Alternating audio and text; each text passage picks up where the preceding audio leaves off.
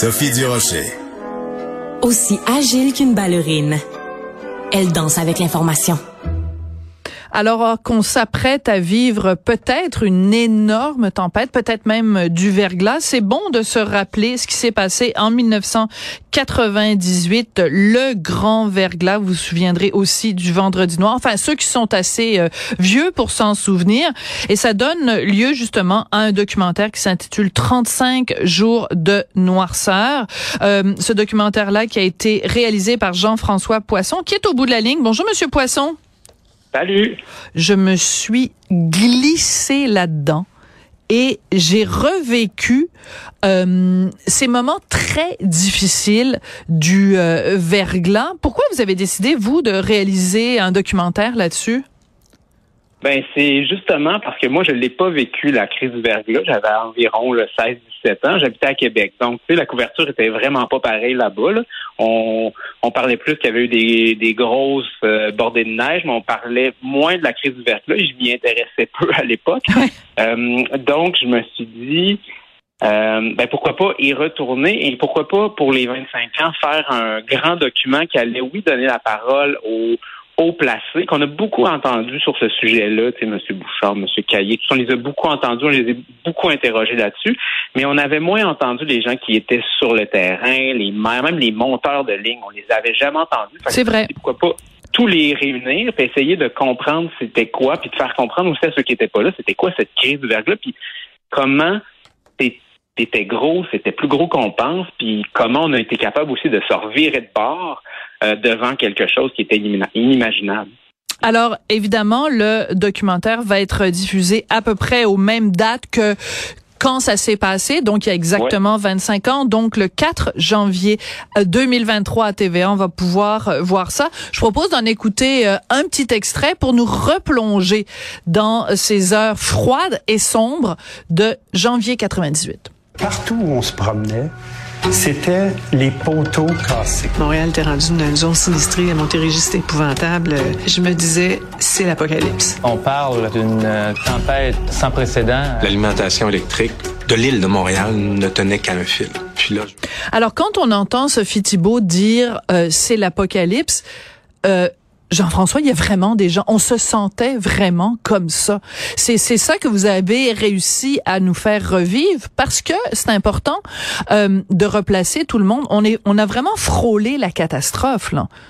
Absolument, absolument. Puis moi, j'avais jamais réalisé comment euh, ça avait été terrible dans les coulisses de, cette crise-là, puis comment on est passé vraiment tout près de quelque chose d'une ampleur inimaginable, d'avoir à évacuer une ville c'est gros, là. Puis tu sais, t'es mais où ces gens-là? Puis il fait froid l'hiver, là. Puis tu sais, il n'y a pas d'électricité. il y a beaucoup de gens qui, je pense, qui se souviennent de la crise du verglas ou qui ont le qui ont, qui ont l'image de oui, les gens qui ont, qui ont manqué d'électricité, euh, mais euh, qui jouaient au Monopoly euh, avec la petite chandelle. Puis oui, il y a eu beaucoup de solidarité, puis on a vu du ça fait ressortir des belles choses euh, chez tout le monde, une belle solidarité, mais aussi des gens qui ont vécu des choses des très drames, graves, des drames épouvantables, des, drames, exactement. Voilà. Donc il y a les drames qu'on a évités parce que bon, il y a évidemment des gens qui ont manqué d'électricité pendant 35 jours, mais on a réussi quand même à maintenir la ligne principale. Mais si la ligne principale vers Montréal avait flanché, il aurait fallu évacuer l'île de Montréal avec tout ce que ça comporte. Il faut quand même rappeler qu'il y a eu à l'époque des ponts fermés, des hôpitaux qui fonctionnaient sur génératrice dans certains cas, des pannes d'électricité même dans les hôpitaux. Et quand vous parliez tout à l'heure de drame, Jean-François, je trouve que votre documentaire est vraiment très bien fait parce que vous nous parlez d'une famille qui a vécu un double drame, le papa et la plus jeune fille qui sont décédés dans un incendie qui s'est déclaré dans la maison. Euh, on le sait, c'est juste une statistique, donc 30 personnes qui sont mortes pendant le verglas, mais c'est brillant quand même de nous avoir amené vraiment à la rencontre de cette famille-là pour que ce soit pas quelque chose d'anonyme, que ce soit pas juste une statistique. Exactement. Puis aussi pour euh, qu'on comprenne qu'il y a des gens pour qui euh, la crise de verglas, c'est pas juste un souvenir euh, d'un événement grave où on a frôlé la catastrophe. Il y en a pour qui la catastrophe est passée, puis que ça a eu une répercussion sur toute leur vie. Fait eux, euh, le souvenir qu'ils ont de la crise du verglas, ben, ben, en est pas un bon. Puis ça a été un événement grave, ça a changé leur vie. Puis il y en a plein des familles comme ça. il y a des victimes, il y a des gens qui ont été blessés.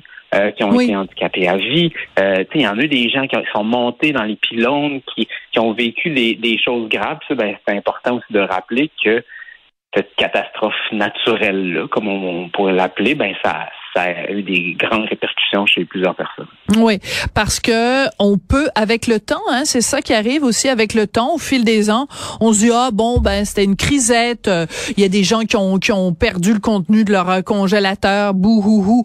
Ben non, attends deux secondes là, temps deux secondes. C'est énorme et c'est très drôle parce que j'ai, euh, ben, je suis entourée de gens très jeunes dans mon équipe ici à, à Cube et je leur ai montré à certains des images des pylônes de, de l'hydro qui, qui, qui, qui, qui, se brisaient devant nos yeux en direct à la télé comme si c'était construit en bâton de popsicle. C'est vraiment là, on n'imagine pas à quel point c'était terrorisant de se dire, ben on, on a besoin d'électricité pour pour tout dans la vie, puis de voir ça s'effondrer, euh, c'était extrêmement euh, anxiogène. Ah oui, puis c'est arrivé vite. Là, moi, je regardais les images, puis en une nuit, la ligne était complètement tombée. Moi, me retrouver devant ça, je, panique. Si je peux comprendre les monteurs de ligne, les gens qui sont arrivés puis qui ont vu ça, puis ont dit mais qu'est-ce qu'on fait avec ça? Euh, qui, ont, qui, ont, été un peu désemparés parce que vraiment, c'est fascinant. Évidemment, je pense qu'aujourd'hui, ils sont plus solides. ça a été reconstruit de façon plus solide, mais c'est impressionnant à voir. Les, plus, les plus jeunes qui n'ont pas vu ces images-là vont quand même faire le saut. Oui, non, non, c'est sûr parce que même moi, je, je l'ai vécu. J'étais là en 98. Euh, mais de revoir ces images-là, surtout euh, un condensé de d'histoires d'horreur pendant pendant un petit peu plus d'une heure, euh, ben c'est là qu'on voit vraiment l'impact. Je trouve ça très touchant aussi, Jean-François, euh, parce que au-delà des témoignages donc de cette famille où ils ont perdu Michel et Geneviève, d'ailleurs le film leur est dédié, il y a aussi le témoignage, vous l'avez dit tout à l'heure, des monteurs de ligne, des travailleurs d'hydro qui ont rien de moins que risqué leur vie pour que collectivement on puisse survivre. Et ça, je trouve qu'il y a toute une leçon pour nous en 2022 de se dire, ben, le Québec s'en est sorti parce que euh, il y a des gens qui ont pris des risques. C'était plus le moi, moi, moi, c'était le nous qui devenait important.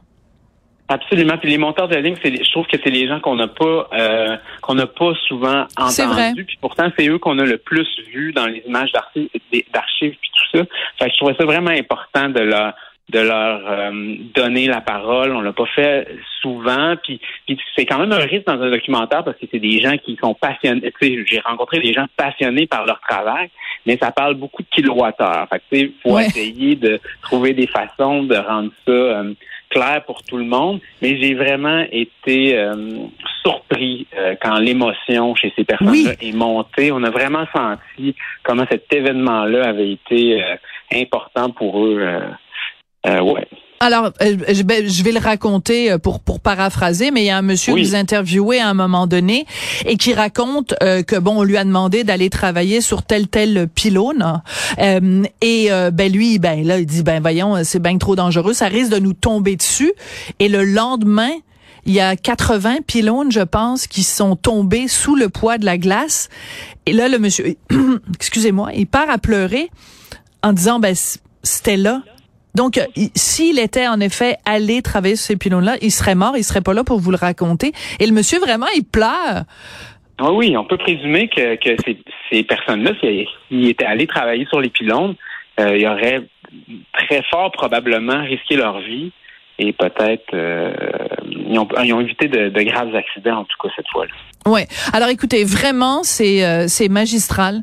Euh, c'est ah, un rappel un rappel historique extrêmement important. C'est très bien réalisé. Il est très belle. Vous avez réussi petit coquin à rendre le, le verglas quasiment euh, quasiment beau. oui, exactement. Alors, c'est à la fois apocalyptique et très poétique. Merci beaucoup, Jean-François. Donc, Merci euh, beaucoup. le document. Merci, joyeux Noël et bonne année 2023. Donc, 35 jours de noirceur réalisé par Jean-François Poisson euh, pour les 25 ans de la crise du verglas. Ça va être diffusé à TVA le 4 euh, janvier. Vous allez pouvoir trouver plus de détails, évidemment, sur le site de TVA. Merci beaucoup pour tout.